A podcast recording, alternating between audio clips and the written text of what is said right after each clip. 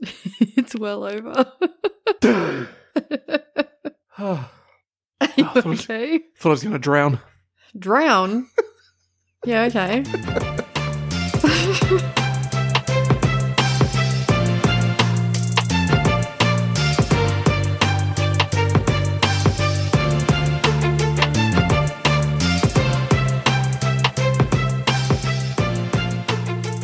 Hello and welcome to Fuck Me Dead, the podcast that brings you the stories from Australia and his buddies that just make you say, oh, fuck, I me dead. Oh, fuck me dead. Oh, fuck, I me dead. I'm Circus Justin. I'm Amanda. Did I use circus last week? I can't remember. Okay. What's happening? Yeah, you know, just reporting, reporting, R- r- reporting. reporting live from the podcast studios. No, recording a podcast. Episode 38. Is it 30 a.m.? Uh, that's what my bookmarks say, Oh, well, I believe you. which means we're only 14 weeks away from our year, Wow. Oh, that's scary. which is kind of terrifying. Yeah. I mean, it also means that it'll be the end of the year, which Well, is also terrifying. that on Jan, I mean, J- January 1st, coronavirus is just gonna go away. Looking at people's tweets, that seems to be what they think. Next year, coronavirus will just disappear. So, January 1st, we're all going to be safe? No, that's stupid. Oh. That's like the people who thought Dad Andrews was gonna go out there today and be like, okay, well, in a week's time, just fucking kick it open. You know what I find really funny is like the people who call Dan Andrews a dictator, but if you were a dictator, you wouldn't be allowed to say that. Yeah. How weird is that? Hey. I think we talk enough about this shit at the start of every podcast. yeah, I know. I mean, it's hard because there's not a lot of other things going on right Excuse me, something else did happen today. now. Wh- what happened? Nothing. No. No. Why not? Um, yeah, so I was forced against my will into streaming. that is not true. Kind of true. That is not and- true. So yeah, I did my first live stream today on Twitch. he did the twitching thing. I did it. No, I think it went pretty well. I think for a first attempt. Yeah, no, I think I he did don't really well. think my second attempt will draw the biggest numbers I got today, but I, I feel like that's to be expected. I mean, you know, people get excited that it's your turned first. up. I am thankful for everyone who did come. I know several of you listen to the podcast who did turn up, so thank you again. yeah, I might have done another one by the time this goes live. I don't know. I guess it depends on how much time you have. Yeah, so I streamed Hades and a little bit of Fall Guys. Probably won't do Hades again. Okay. I don't know. I feel like there is one game I kind of want to do. It's a visual novel called Valhalla, and you play as like this bartender Okay. in the future. Right. Okay. There's a talking Sheba Okay. Okay.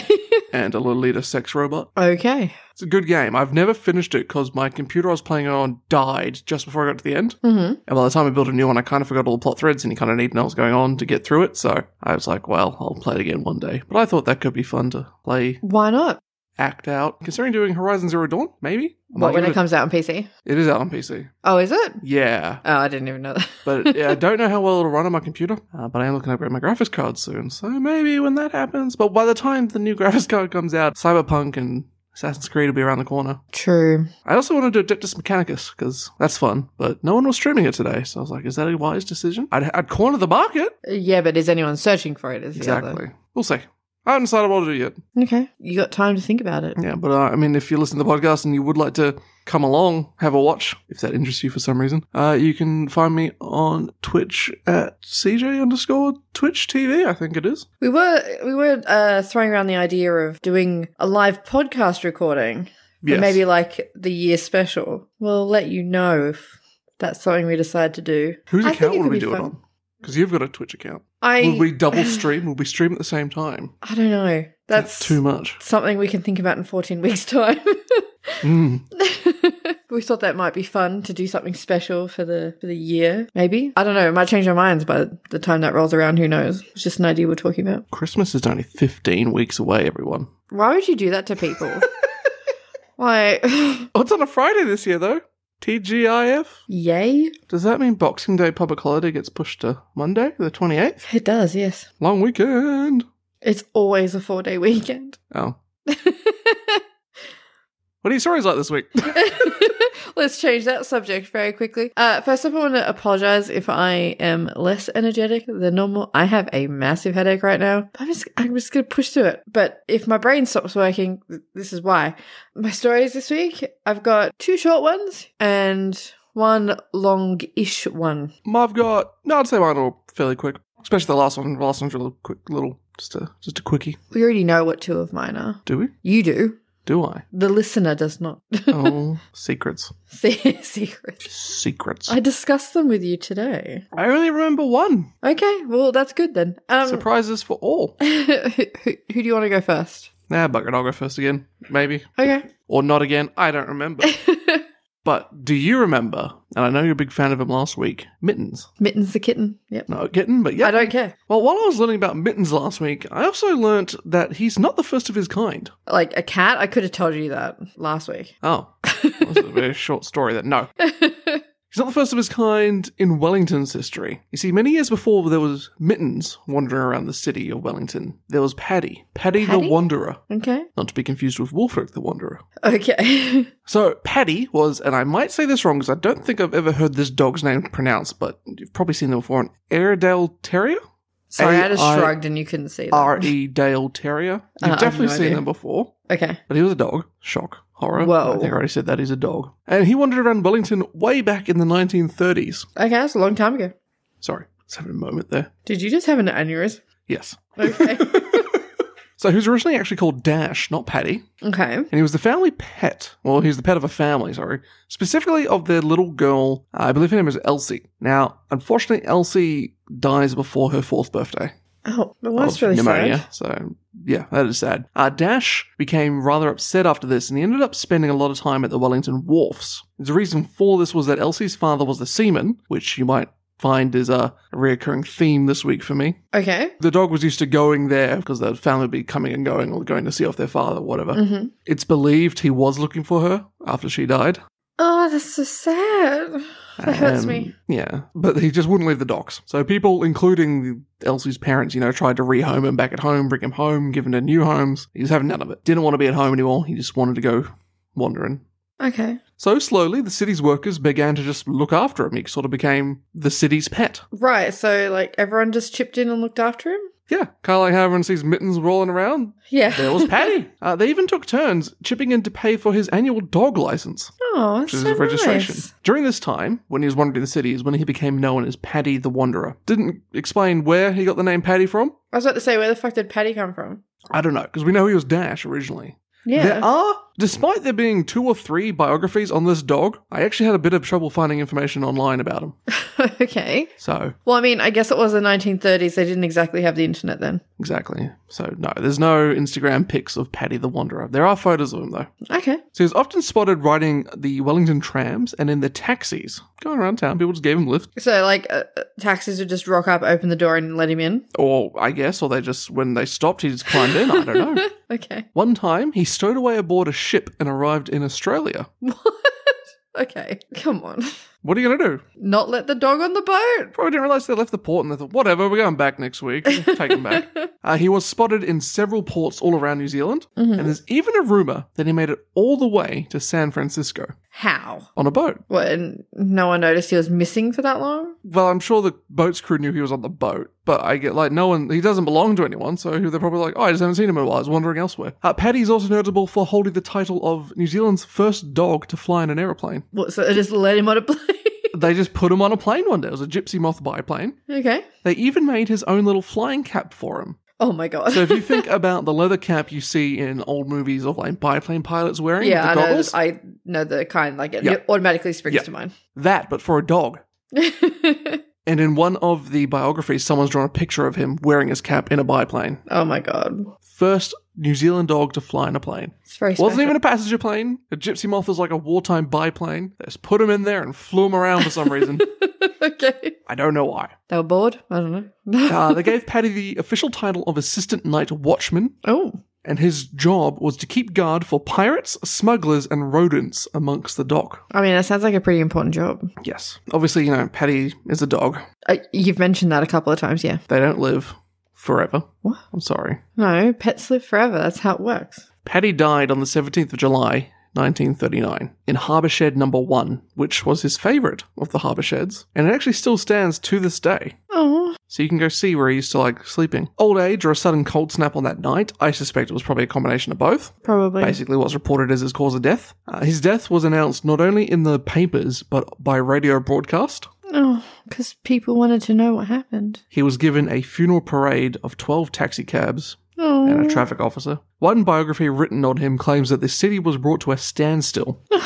Now, granted, back in the 1930s, Wellington, it's still not a huge city to this day, but still, everyone in the city stopped for a dog. And then finally, in 1945, a drinking fountain was built in his honor, paid for by those who remembered him. And those who like used to leave him rides in their taxis and things, they all chipped in and built a memorial in his honor. I'm assuming it's still there. It does, that stands to this day. It is actually a geocache spot now, if you're into geocaching. Okay. And it's a water fountain, but they've also got the dog bowls in there as well for other dogs. Right, okay. Interestingly, several of the stones used in its construction are actually former stones of London's Waterloo Bridge that was bombed in World War II. How did it end up there? Don't know. okay. That's just a fact I have there. Okay. So the Wellington Museum of City and Sea, or Wellington Museum City and Sea, I don't know exactly what the name of it is there, has a whole display dedicated to Paddy, including an animatronic rat running around the ceiling, because apparently he liked to chase rats. and there's a little statue of him as well, and when you pat it, it barks. Oh, that's equal parts cute and terrifying. Not only that, the Wellington Museum still pays for his dog license to this day, and they hold a little ceremony every year. Oh, Used a few sources for this, mostly Wikipedia and a New Zealand history.gov, I think, something like that webpage. But most of my information actually came from GeoRick's YouTube video, which I will link. Okay. Uh, Geo Rick i- and his wife, basically, are a couple of older Kiwis, and they just seem to travel around New Zealand filming themselves going and finding geocaches, which is kind of cool. Right, I guess that's how you know it's a geocache spot. Yes, it is because they showed where the, Yeah. the geocache was and everything. Uh, there is actually a folk song about Paddy the Wanderer. I will link to it. I'm hoping to maybe put it at the end of this episode, but I don't know copyright on it. Yeah. I have found the guy who created it and I've sent him a message, but if he doesn't respond by the time this episode has to go out, I'm sorry, it won't be at the end of it. Okay. I'm not saying it's an amazing song, but I enjoyed it still. Okay. And it's, yeah, it's a little folk song about the life of Paddy the Wanderer. So it was like written in the 30s? No, I think it was written quite recently, actually, only a couple of years Oh. ago. Oh, okay. But Interesting. the guy who wrote it, um, he's got a great name. He's hang on, let me just go find him. He is Derek Kirkland, who I believe is known as like the Wandering Shearer or something, or the Singing Shearer. okay.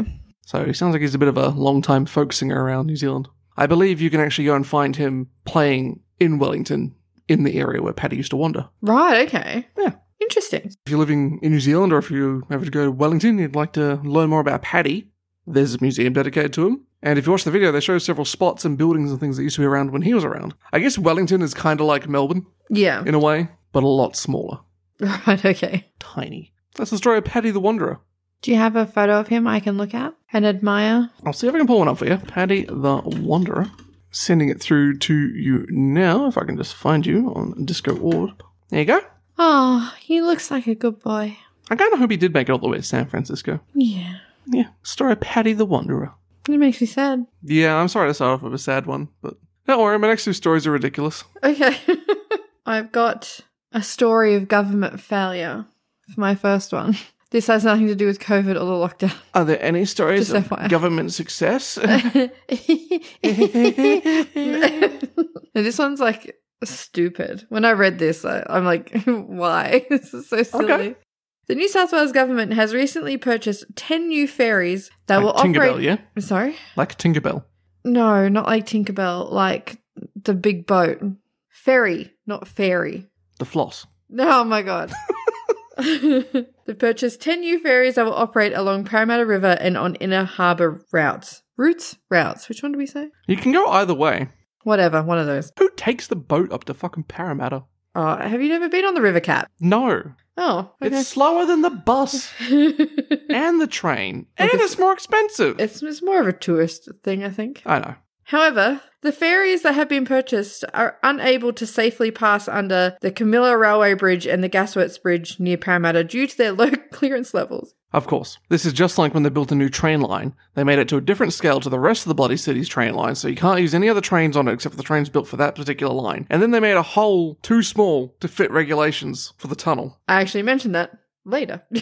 I'm sorry for spoiling the story. why why why would you do this? This is the S- New South Wales state government? Yes. Yes, okay. That's exactly what they do. Why? Because they're fucking thick. Just buy a ferry that fits under the fucking bridge. No. I bet you they have some mate who sold them the ferries and they knew what they were doing, so then they had to buy more ferries. They got two mates and they're like, oh, we'll buy the ferries that don't fit first and then we'll go the ferries that do fit. And then they'll be like, oh, we'll just raise the bridge and they'll fuck that up too. The answer is to have the passengers sitting on the top deck move to the lower ones in that portion of the journey to avoid decapitation. Wow. So they do fit under the bridge. Only just though. Okay. I bet you it was Berejiklian herself was sitting there and she was like, the clearance is this much, the boat's only this tall. There you go, you've got three centimeters of space. Never mind that people's heads are usually a bit higher than three centimeters. You think she cares?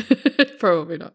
Imagine getting on a ferry and if you don't move That's at the a right really time, lim- you might lose your head. that would also limit the capacity of people it could carry up the river. Right? It's, it's fucking stupid. Th- This is why I read this and I'm like, why? Just buy a different fucking ferry. They should have got Or a have ferry one made. where there's a deck under the water. What are you going to see? Nothing, but at least you won't be decapitated. I don't think you'd want to see what's in the Parramatta River. The face of God staring back. So I've got a quote from the New South Wales Shadow Minister for Transport, Christopher Minns. This is another example of what happens when you buy off the shelf transport infrastructure from other countries. There are too many variables in our transport system. We'd like the government to tell transport commuters what safety measures they are putting in place to keep commuters safe. It's hard to believe they went ahead with this order knowing that the ferries won't fit under the bridge. Now, alongside late running trains and COVID safe buses, commuters will have to worry about bridges knocking their heads off as they battle with Sydney's transport. I feel like he may have some attitude about the subject. Welcome to Sydney Public Transport Roulette. What will kill you this time? Will be some nut job at the station with a knife? Coronavirus? Introducing the new feature, decapitation. Du-du-du. Du-du-du. Pay four times the price and take a journey that takes two hours instead of 40 minutes and arrive th- seven kilos lighter.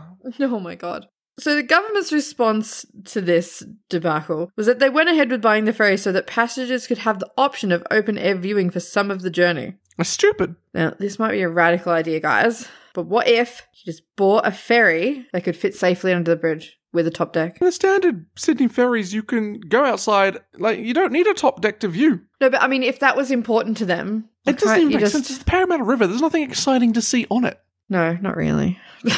Like once you get past the bloody bridge between Rhodes and Meadowbank, it's nothing. Yeah. It would make more sense to get an yeah. open top ferry to put in the actual harbour, like the one that goes from Sydney to Manly. That's an actual view. That's a tourist attraction. That's something to do. Yeah, but then like no the one river goes. cats Man, aren't big can't enough. wait to see that fucking scenery on the way up to Parramatta. Oh look, some factory. wow, look at this fucking pipe that goes over the road from a factory to a business hub. Glad I got my head cut off for this. Doesn't make a lot of sense. I mean, the river cats are a lot smaller, so you wouldn't be able to use them for the circular key to Manly trip. This wouldn't make any sense. But Are they going to advertise it as a literal jaw dropping new views? oh my god, as you mentioned before, Forget this jaw dropping, your head's gonna roll! oh my god, this isn't the first time that the New South Wales government has bought off-the-shelf transport. In 2018, for some unknown reason, they decided to buy 55 new trains worth two billion dollars that were too wide to safely fit through tunnels and were too wide for some stations Yeah, and then they had to change the stations. and widen the tunnel. Not only that, when they built the new train line that went out to like Castle Hill and stuff, they built that tunnel too thin, and then they couldn't actually make it bigger. So I think still to this day, it doesn't actually meet Australian regulations for safety clearance to get through there. So the That's tra- ridiculous. so the trains have to go through it slower. Now, that was what I last heard. It's been a few years. They may have changed it, but I think they said something like, "We can't actually widen the tunnel because it will collapse." I guess like I just don't totally understand because we're talking about literally billions of dollars. Wouldn't it have just made sense to buy something that's appropriate for what like for our infrastructure. Yes, Okay, so they okay okay. Let's just you know I just want to put that out there. But as this an is also option. the same woman who was like, "Yeah, let everyone off the fucking Princess Ferry or whatever it was called." what was that boat called? I have I can't remember. Oh, Ruby Princess. Ruby Princess. The same government that was like, "Yeah, Ruby Princess, fucking come on in." They didn't have to risk getting their heads cut off. yeah, that's true. Fucking let them walk in. But yeah, that's my story. New South Wales can't buy things that actually fit our landscape for some reason. Fuck me, I can't stand the New South Wales state government. They're so stupid. I can't stand a lot of the Australian governments if I'm being completely honest. I mean, I mean, I never voted for any of them. well, lucky for you, I guess. I was forced to do that. Look, some stories like that, I could use a stiff drink, which is a Oh, good really? thing. My next story is definitely about stiff drinks. okay, I'm so worried about what this is about. Going back to Wellington once again. I didn't check where my last story takes place, but it's definitely in New Zealand. Maybe it was all set in Wellington. Who knows? On the corner of Victoria and Williston Street, a block from Frank Kitts Park in Wellington's Lambton Harbour, which is actually just a stone throw from where Paddy used to wander around. Convenient. It's all come together. and that's also just around the corner from Evans Bay, which is where my grandmother reportedly blew up part of Evans Bay with a landmine one time with her best mate. Story for another day. Don't know how entirely true it is, but I think I like to it's just believe it. fun to believe that it is true. but anyway, as I said, on the corner of Victoria and Wilson Street, you will find the Green Man Pub. Now, if you Google Green Man Pub, there's like 10,000 of them around the world. Right, okay. It's an Irish pub because it flies both the New Zealand and the Irish flags. Seems like just a typical city pub, right? You know, the food does look pretty good actually. I kind of Oh, want to yeah? go. I mean, I've wanted to go to this bar for a while. I've known about it for a while, and I kind of want to go. The food looks really good, and I know about the pub because of these drinks. Would I Okay. try them? Maybe one of them. okay. And that's what might take you by surprise, actually, and really put the Green Man Pub in Wellington, New Zealand on the map for its repeated use of a certain animal product in a couple of its drinks. I will note that it has been some time since one of these beverages has been on the menu, but I wouldn't be surprised if they ever did another one. Okay. I quite like beer, and I really like weird drinks, but as I said, I'm not entirely sure if I'd be super game to try these. So before I go any further, I must ask do you know what a milk stout is? No. So a milk stout is essentially just a beer that they've added lactose to, which is like a new thing they do. Sort of makes it creamy Okay. and smoother to drink. Kind of makes it more like drinking a milkshake, actually. So I don't mind them. I think it's still a bit weird. Doesn't always work. I don't know how old they are, but they're certainly getting m- more popularity these days. Now you might remember that in the Patty story, I said semen would be a recurring theme for my stories. Okay. Well, in 2015, the Green Man Pub sold a stag semen milk stout. That sound no. Milked stout, should I say? No. No. No, no. no. Just no. No. No. It was created for them by Choice Brews Brewery, and they used export quality deer semen. This is like there's actual semen in the drink. Yes, deer semen. Fuck that noise. Export quality deer semen. Quote, we sort of like looked at the whole craft beer scene and thought, what could we do that's a bit outrageous? A bit green man. That's co owner Steve Drummond.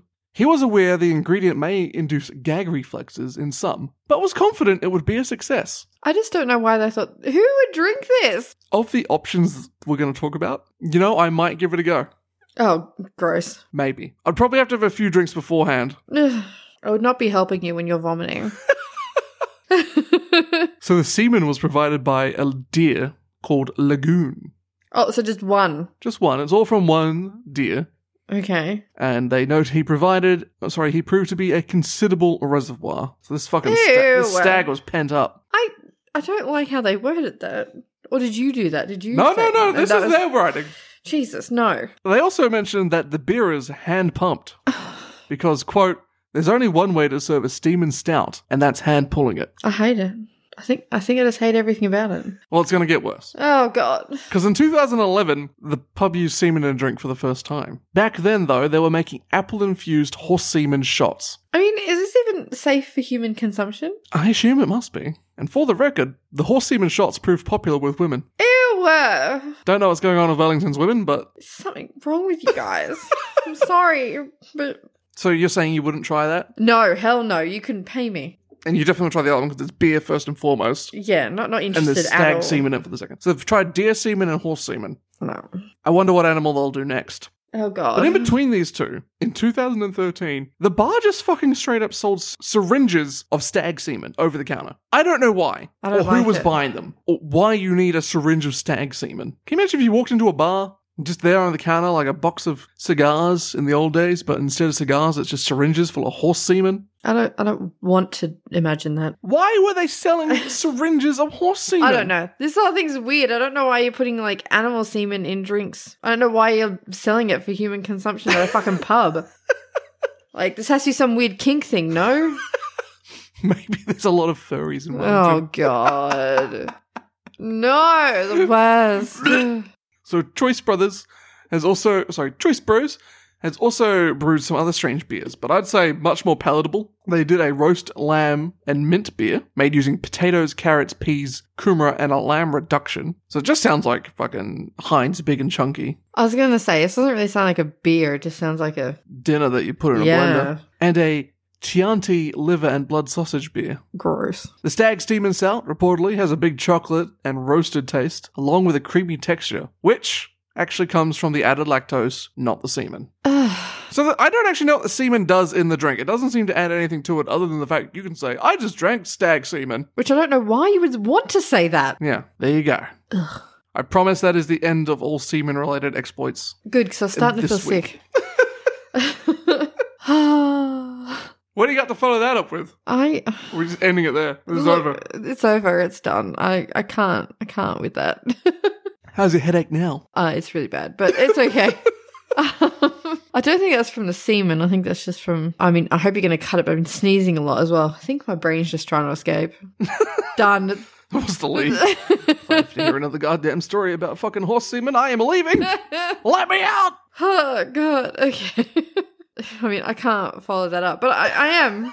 So uh, I also can't segue that, and I also don't want to. So um, a few weeks ago, I talked about um, talking about the Bass Strait Triangle. The Bermuda of Australia. Uh, pretty much, yeah. I mean, that's essentially what it is. Or, as you were complaining today in a video you were listening to about it, the Bass Strait.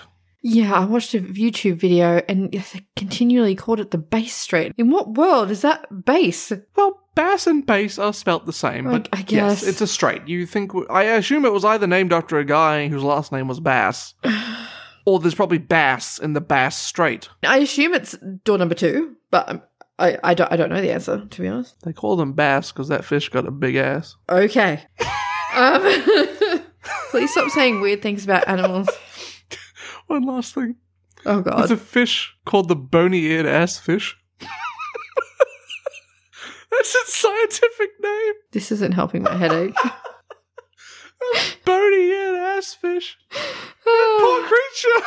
Why are you googling it now? I want to make sure I got it right. Bony, yeah, bony-eared ass fish.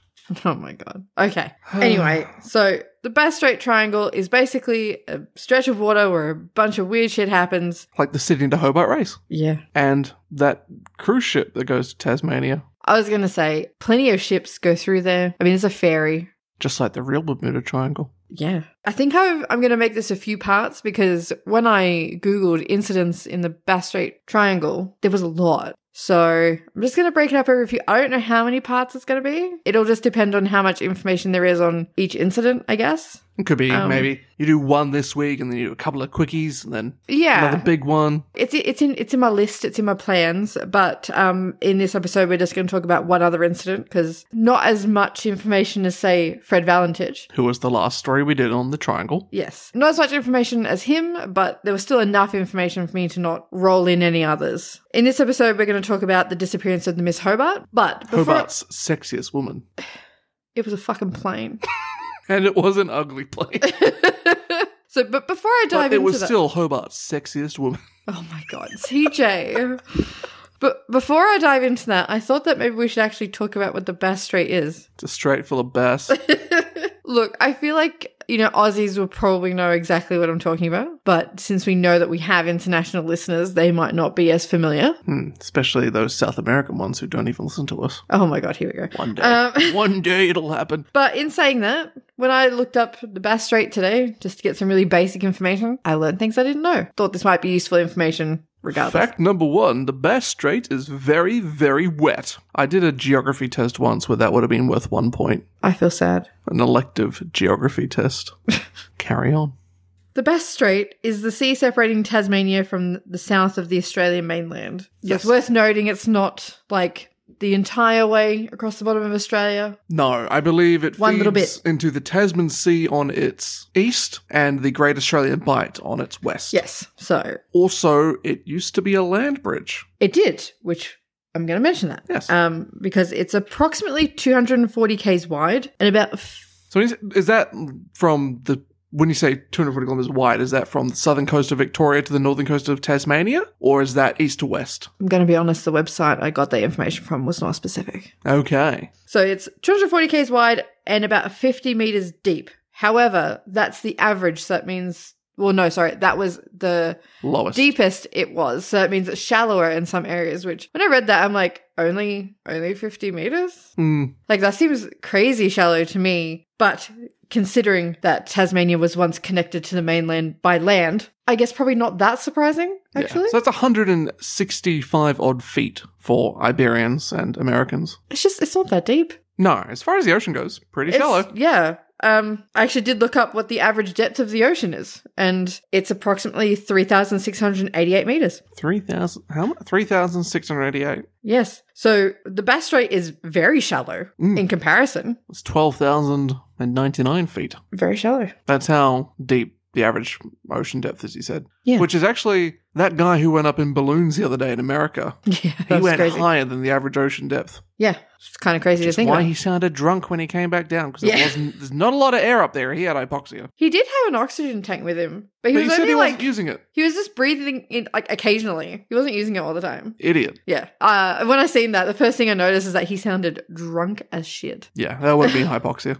The most famous case of a disappearance in the Bass Strait is Frederick Valentich, which we covered in episode 34. And he disappeared in 1978. But the too long didn't read version of that, if you didn't listen to that episode, is he was flying from Victoria to Tasmania over the Bass Strait and wasn't heard from again after a call to air traffic control claiming that he had seen a UFO flying above him. What I didn't know when I researched that case was that there was a very similar incident that occurred 44 years earlier, which is the disappearance of the Miss Hobart. What year did Fred Valentich go away? 1978. So the Miss Hobart went missing in 1934.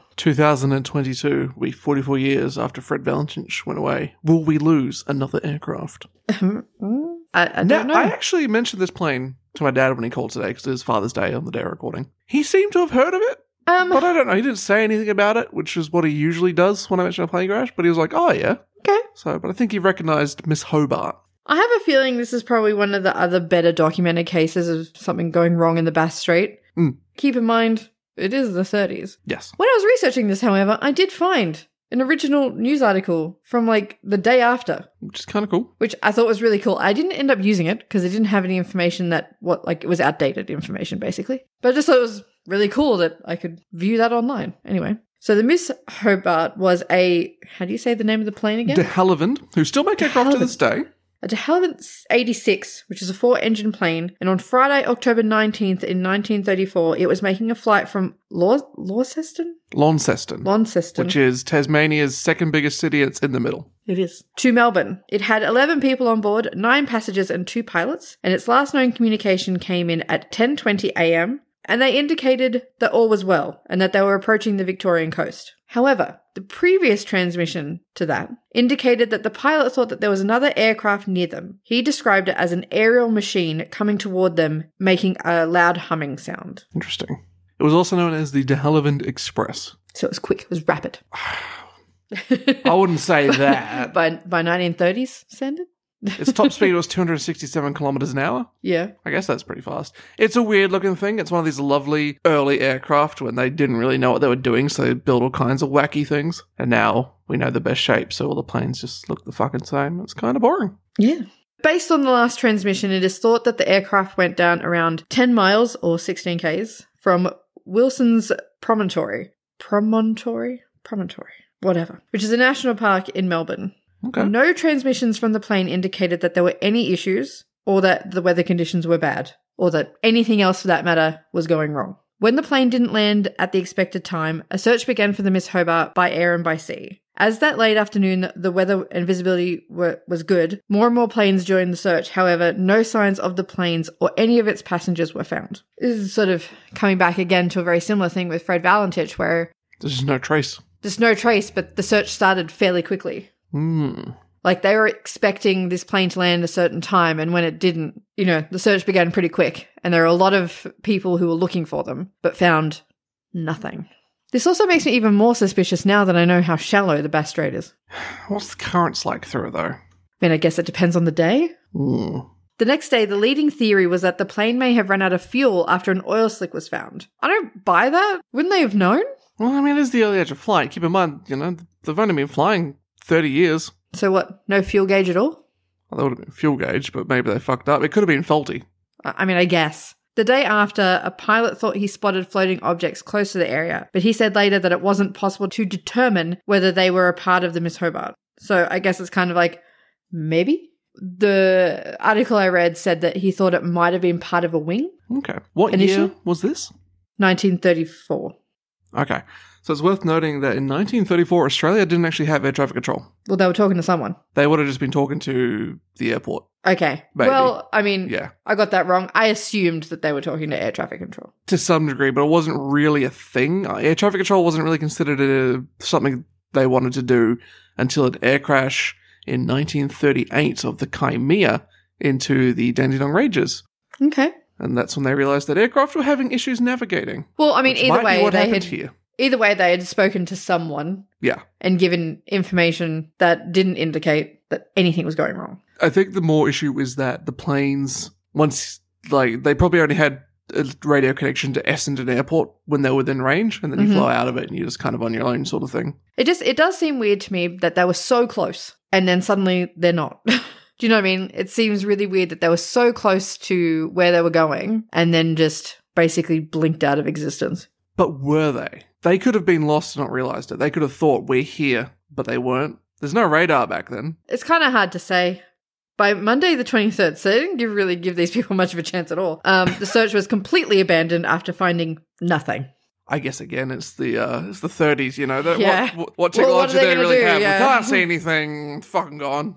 Yeah, It's the I mean- depression. you know, they don't got money to waste on these fucking searches. he, basically, but yeah, completely abandoned three days later. An official in- inquiry was opened on October 30th of that year, and it was determined that very strong headwinds were the cause of the accident, but there was no evidence of that. The weather on the day of the disappearance was earlier described as perfect for flying. So I have a feeling that it was a bit of, we don't know, so we're going to say it was a strong wind. listed under technical deficiencies for the de Havilland Express. First line on the Wikipedia article. Seriously lacking in directional stability.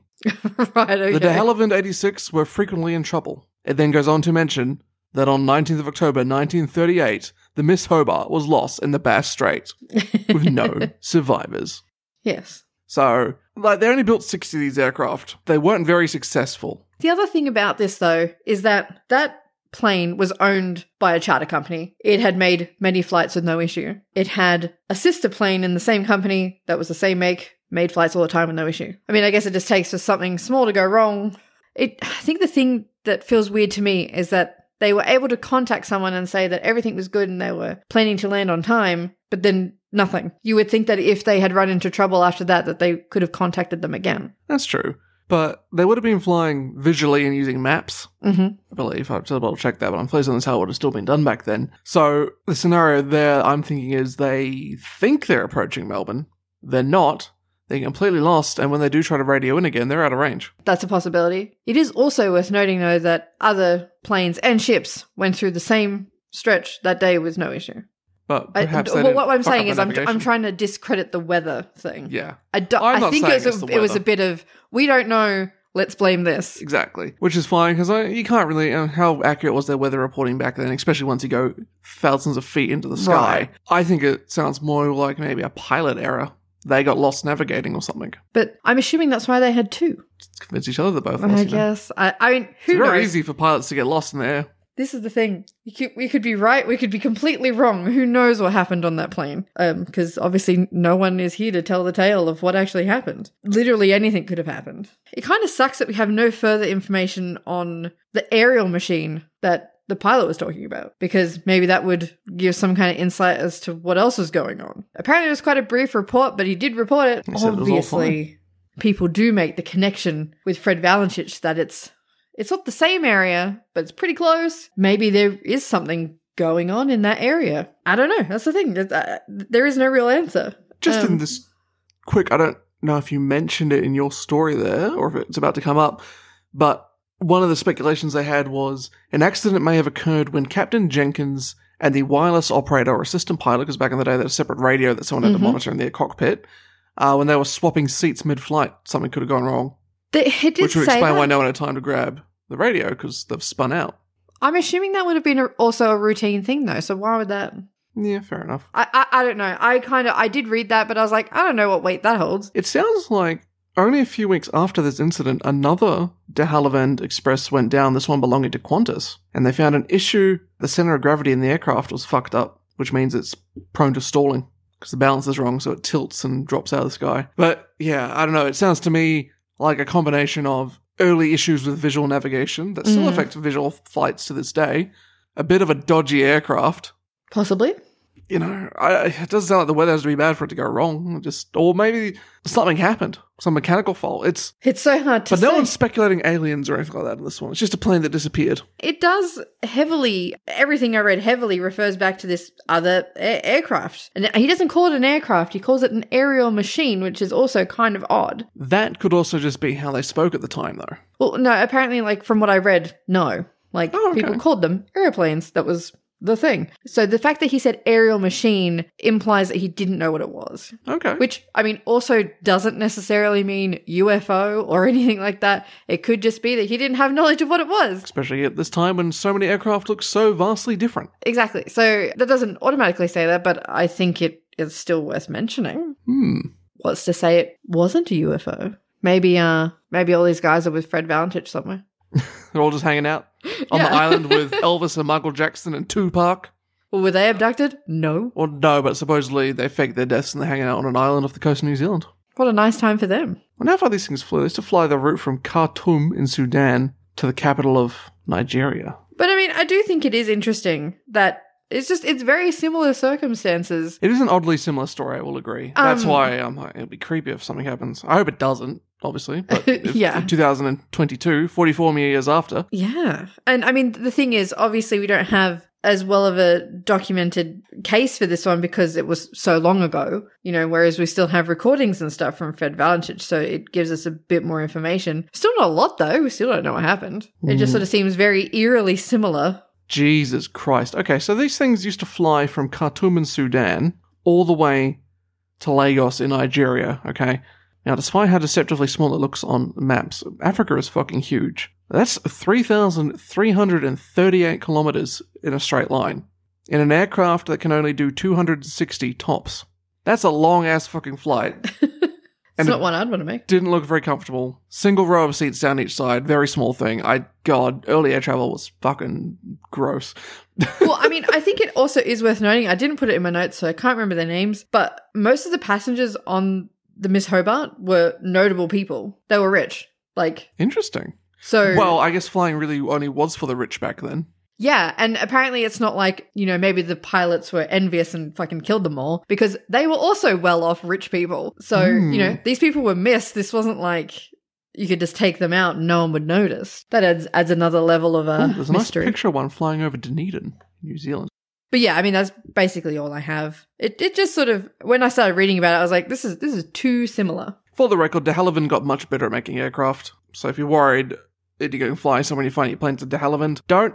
They make some pretty good aircraft these days. I think the most popular is the Dash 8 or Q400, they call it. I'm assuming these are also light aircraft. Well, the Q400 is interesting. It's a propeller plane. It's quite long. Qantas flies a lot of them around Australia, but they travel at near jet speeds, so they're quite impressive machines. Oh, okay. You would have, you've definitely probably seen these at airports. You know? Oh yeah, I've seen. yeah, it. you've I've seen plenty it. of them.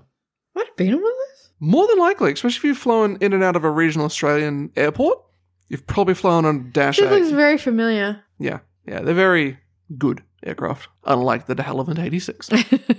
we can forgive them because I don't think we knew early. enough. They'd only just the first flight was less than what I think the first flight was in 1903 off the top of my head, and that was what 1934. They'd only been flying for 31 years. yeah. That's crazy. How quickly aircraft travel developed over the last century was nuts. And you know what else is nuts?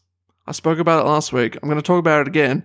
People keep fucking up translations and their advertising. oh my god. Okay. This one is a bit more close to home. It's again about Maori. okay. It's another Maori language fuck up from a global corporation, but at least this time it takes place properly in New Zealand. So we spoke last week about the hoodoo hoodoo beer, which they thought meant feather. Turns out it meant pubic hair. I've got a friend who might be sending me some before they change the branding. We'll see. I've got to wait a few weeks for him to go to uh, Alberta, Canada, or wherever it was he was in, and then pray that it somehow gets here in coronavirus shipping. I yeah, I think you that's a that's a tall order. What were you saying to me today? The postal services here are backed up by two, three weeks? Uh, Two weeks was the last thing I heard, but it's probably worse than that now. Jesus Christ. I ordered a new mu- monitor. That's why I told you to not pick Oz Post because I don't know when My I'll only get options were Ozpost or Star Trek, which is owned by Ozpost. here. Yes, it is. And for some reason, they offered standard shipping at $24. Could take up to a week, they said. Or I could have express shipping for one to two days, a dollar cheaper. Who's going to pay more for slower shipping? Oh no, that's too fast. I don't want it. No, I'll pay I- more to Oh, I get wanna- my I wanna products wait. later, damn it. I want to wait. I want the anticipation. Oh, I need this. Well, I saw someone on Twitter saying they're upset because all their packages had arrived and they had nothing to look forward to now, so. Oh, we'll see Maybe how it it's a goes. thing. Maybe that's something people do now. Your delivery service is too good. I'm going to pay you more money. To not send it to I me. want to feel like I'm a child on Christmas Eve waiting. And Christmas Eve is taking three days. You, do you remember that when you were a kid? but like super- counting down to Christmas. Being on then Christmas Eve, you just fucking couldn't sleep, and it was the Oh, yeah. longest fucking day of your life. You're like, oh my god. It really is sad that like all the magic of that is sucked out of it when you're an adult. Yeah. Okay, well that's What were sorry, you I talking brought, about? brought it right down. Um, Corporations fucking up. You like yeah. Coca Cola? fucking love Coke. Well, this is their fuck up this time. what are they doing? So this week, I've decided to close out my stories on another company stuffing up when it comes to the Maori language. I'm going to send you an image now. Okay, it's of a Coca Cola vending machine, and I want you to read it and tell me what you think it means. okay. Now, hopefully, you recognize the first word, but I'll understand if you don't. There you go. I actually don't know what that means. Okay, well, it's pronounced Kiora. Well, I didn't know that either. What does it say? What you just said, and mate. Kiora, mate. Yeah. Kiora, mate. So, Kiora is a pretty standard Maori greeting. It's the one they use all the time. I've definitely heard it before, and I've definitely Willow. had it said to me, but I Yes. don't know what it means. It's just a greeting. They pretty much use it like hello, but I think you can use it in a few more situations. than What's you would the use actual hello. translation? I don't actually know. I just know it's a greeting. Let's have a look. Kia ora, meaning. It's a greeting wishing good health. Right. Now, mate, I assume you know what that word means. Friend. Yeah, Friendito. exactly. They use it, I, think- Unless you're Australian, and then it means you're a cunt. I suppose. You, you get an Australian angry and they call you mate, you know you're in trouble. Hmm. I do think that most people associate mate with Australia, though. Yeah, definitely. But I think you're right in that mate has sort of come around to be a bit more of a derogatory, not a derogatory, but like It, no, but it doesn't. It doesn't mean like it's not straightforward. I Yeah. don't ever really he- hear people using the word mate in a casual way. no. Usually, when people are pissed off, they'll use it. Yeah, they're like, mate. Yeah, like it's it's it's not. Yeah, it's not straightforward. But I know No. it's difficult to e- explain, but yeah, Okay, well, on this vending machine, as you can see, and I'll describe it for the people listening along, you've got the words kia ora, which is a Maori greeting, and they're in a white coloured font, and there's a comma after them. And then in yellow, you have mate, which is an Aussie Kiwi slang for friend, is an easy way to put it. Mhm. Here's the problem, though M A T E also spells a word in Maori. Oh God. Okay. This is similar to an issue I encountered in New Guinea, where a very common word in uh, Tokpisin is savi. They Okay. which is kind of just like understand sort of word, like savim or mina savim, like I understand, I don't get it kind of thing. But they spell it save, S A V E. Right. First time I saw it written on a street sign, I was like, what? okay. My dad's like, no, that's savvy. I'm like, oh, right, of course. Makes total instant. I was like, right, I get it now. So you have M A T E, and you've definitely heard this Maori word, I'd imagine, especially if you've ever watched the All Blacks perform a haka. There's a solid no for me, but okay. We have to fix that. Th- yeah, no. You can just watch the haka and then leave. I don't like rugby. It's not even a bloody rugby, it's just the haka. Kamate. Never heard it. It's very well known and from From Haka by the All Blacks, featuring the line Kamate Kamate Kaora Kaora. Oh yeah, actually, I have ha- have heard that. Told you. Told you you've heard it. yeah, so mate, M A T E, which is in English mate, is pronounced Yeah. mate, and it's a different word. hang in on, wait, Maori. isn't the haka like an intimidation? Yeah, it's a war song. Yeah, okay, cool. So where do you think this might be going? I have a feeling it's not good. No. no, it's not. So they repeat Kamate Kamate Kaora. Forgive me for my pronunciations. I've unfortunately never got to learn how to do a haka because I left New Zealand before I got taught. hmm one thing I'd like to go back and do. You repeat twice the main body, and it's essentially the chorus of that particular haka, which butchering it but making it easy to understand for everyone else. Now, kaora translates to is life. Right. Kamate means is death. Okay, cool. Therefore, if you read the machine in Maori, which it kind of leads you into because the first word is in Maori, Yeah, you I can have totally get where the misunderstanding comes from. kia ora mate, which would translate out as hello death. And that's what I want with my coke. I didn't list it, but the article went on to mention how Coca Cola is kind of to blame for a lot of uh, health issues and obesity that are, in particular affects the Maori population in New Zealand. So a bit of you know insult to, Yeah, to but what I they've mean, done. I obviously didn't mean it that way. So I can understand the logic behind what they're thinking. Hello, mate. Right. Makes total sense. They didn't account for the fact that it reads as "Hello, Death." I think it makes matters worse because you were saying that it's actually pretty much wishing you good health. yeah, Following that up hadn't with considered death. this is just not a good look. there you go. Hello, Death. Thanks, Coke. What was it? What was, what's their fucking slogan? Share Oh. a Coke with mate. yeah, do they have a slogan anymore? I don't know. I've got a can of Coke right here. All it says is Coke and no sugar because I'm a basic. they don't even bitch. have the ribbon on there anymore. There's no No. ribbon under the Coke logo. They're very um plain these days. But they had Coke cans here that had share a can of Coke with. Yeah, but I Old don't know mate. if that's like their logo or like their no, slogan. but I'm saying, what if they fucked it up and said another one here? Share a can of Coke with death. Excuse me?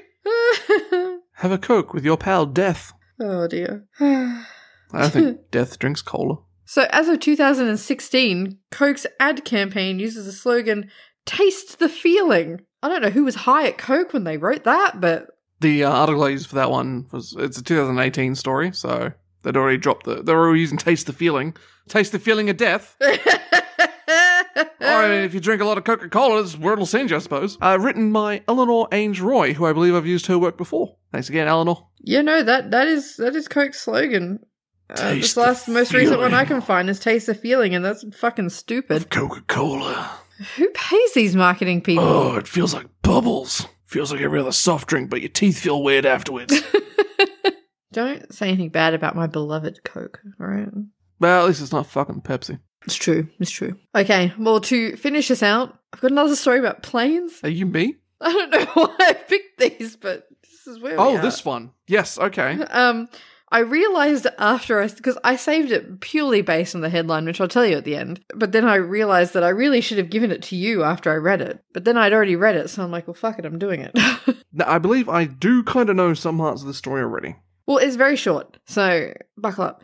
A Cessna 404 Titan, which for reference is a light aircraft which can hold up to 10 passengers, Yes. attempted a flight between Papua New Guinea and Queensland, but crashed at takeoff due to the amount of cocaine they were trying to transport being too heavy. can you imagine having that much cocaine? What defines a light aircraft is any aircraft that has a maximum takeoff weight of 7,000 kilograms or less. They did mention in the article that when they were transporting it by road, they were going to hide it in Gyprock, but I'm like, was that on the plane? Is I that don't how know. they fucked it up? Because clearly they weren't just like bags of cocaine on the floor of the plane. Clearly they were hiding it in something, but they didn't mention if the Gyprock was on the flight or if that's just how they were going to transport it by road. Okay, the Cessna 404 is not capable of 7,000 kilogram takeoff weight. It caps out at 3,810, but that's still a lot of cocaine. That is. Because they had more than that. Okay, so the cocaine was not that much. It allegedly held approximately 500 kilograms of cocaine. So what were they hiding it in? Gyprock, by the sounds of it. That was the only reference I could find. Yeah, that's going to go well. Just 500 kilograms of cocaine has a street value of 80 million. Damn. Damn. I can see why they did it, but you think with those prices, they could get themselves a bit of a better plane. or a better plan.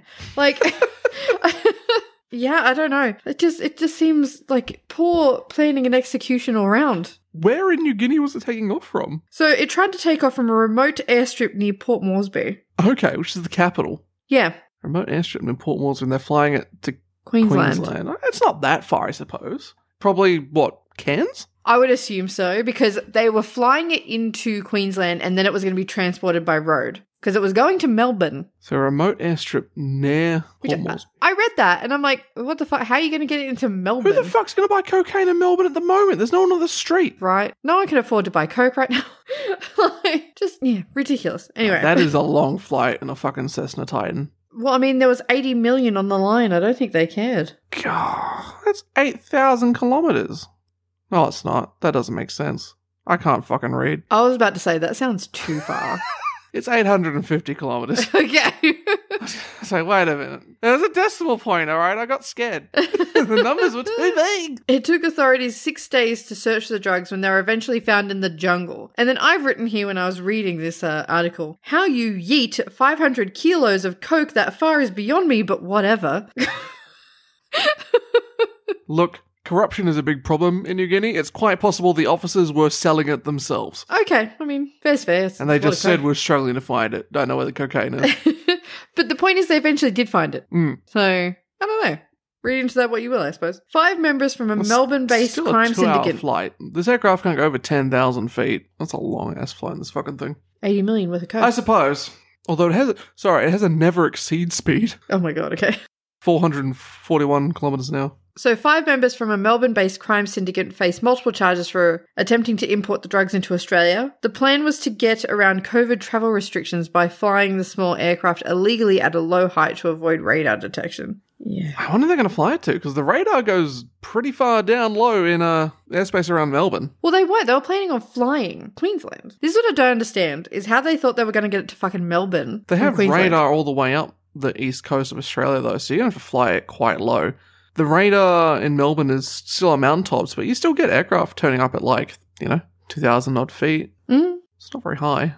Makes you Well, fly I it guess they low. were planning on doing it lower than that. That said, though, he's a VFR aircraft, so even if they turn up on the radar, they may not be paying attention to them because they're in the background. You don't have to watch them. for the Whatever, they craft didn't make it themselves. that far anyway. It doesn't really matter. Yeah, the first problem was having too much weight on your aircraft. So the plane had an Australian pilot who handed himself in at the Australian consulate in New Guinea and was arrested and charged. That's it. That's all the information I have, but these fucking criminals are really dumb. I mean, how do you have like a whole like drug syndicate with these people? I feel like it's not a very Wiretap. successful one. Why a Titan? Get a better aircraft. 80 million bucks, you can buy a better small aircraft. They don't have the 80 million yet. I'm sure it's not the first time they've sold. Co- Maybe it is. That's why they fucked it up. Yeah, maybe. I don't know, but it's just it's a ridiculous story. Ah, not being able to take off because the plane's too full of drugs. Too many drugs in my plane. Can't do it. Jesus Christ. Titans are all like from the 70s. It was probably just what they could get. I mean, give it mean, you know, the Titan's been around since the 70s. People still fly them, so there must be a decent aircraft, but Not when you put that many drugs in them. no, they have a limit. I feel that was very quick. Yeah, same. I, I feel weird. This doesn't feel like right. I feel like there should be more. There should be more, but but there isn't. there isn't. I have nothing else prepared. I got one little thing to add at the end. I don't think I'm going to do as a whole story, Okay. but it was sent to us. So obviously, we've got lockdown and a curfew here in Melbourne. Someone sent me a story, and part of it mentions one guy in Melbourne's broken curfew something like 26 times. What a dickhead. Sorry, he's been caught breaking it 26 yeah, times. exactly. So probably a lot more than that. That's nearly like my year's salary in fines. Yeah, that's what I'm saying. What a dickhead. He's probably one of those assholes who thinks he doesn't have to pay it. People are stupid. Yeah. stay home, wear a mask, don't be a fuckwit. All right. I, I just feel Time to like if wrap it I up. keep I- going I, with think that, we need I'm, to I'm end. going to rant. You're about you know? to crash anyway. yeah, you were I'm, struggling. I'm really sorry. I think the only reason this went, the recording went as long as it did was because you kept like passing out halfway through your sentences. honestly i i well, i hope you edit them out but there's so many times where i just went halfway through a sentence and then blanked Yep. it was really bad so i'm sorry if like yeah my energy is a bit off in this episode i am struggling right now my headache is so bad Straight struggling. Struggle Straight life. struggling Struggle life. also that is also based off a time i had a headache and couldn't get struggling out so i just said struggling Is that where that comes from? yeah I can't remember where I got it from. struggling. eh? Everything was such a struggle. it is such a struggle With the struggle life. Maybe that could be another t shirt for us. Struggle life. it didn't oh fuck i can't remember how that goes my brain doesn't work anymore I didn't choose the struggle life. chose me. Struggle life forced itself upon me. Anyway, if you'd like to tell us about how the struggle. Fuck, now I'm doing it! Sorry. If you'd like to let us know that you're also living the struggle life or send us any feedback at all, you can email us at fmedeadpodcast at gmail.com. That's fmedeadpodcast at gmail.com. As always, you can follow us on Twitter at fuckmedeadpodcast to keep up to date on when new episodes are released and more. And all this information will be available in the episode notes. And you can also find it on our website at fuckmedeadpodcast.com That's which also has a list of information. ways you can listen to us, including directly from the website. Oh my god! Whoa! What? You can listen to podcasts on the web. Far out. Fuck me dead, dude. Name drop. Uh, subscribe if you have the time. Leave us a review. Woo! Okay, it's starting to get weird. It's 10 p.m. Yeah, it's 10 p.m. It's 10 p.m. That's it from me. This is it. This Yeah. is the You end. can try and fumble your way through an outro. We just Yeah. Thank you again so much for listening, and uh, we'll be back at the same time next week. Hopefully, without a headache. and I promise there'll be no more semen stories. I'll hold you to that. Goodbye. Bye.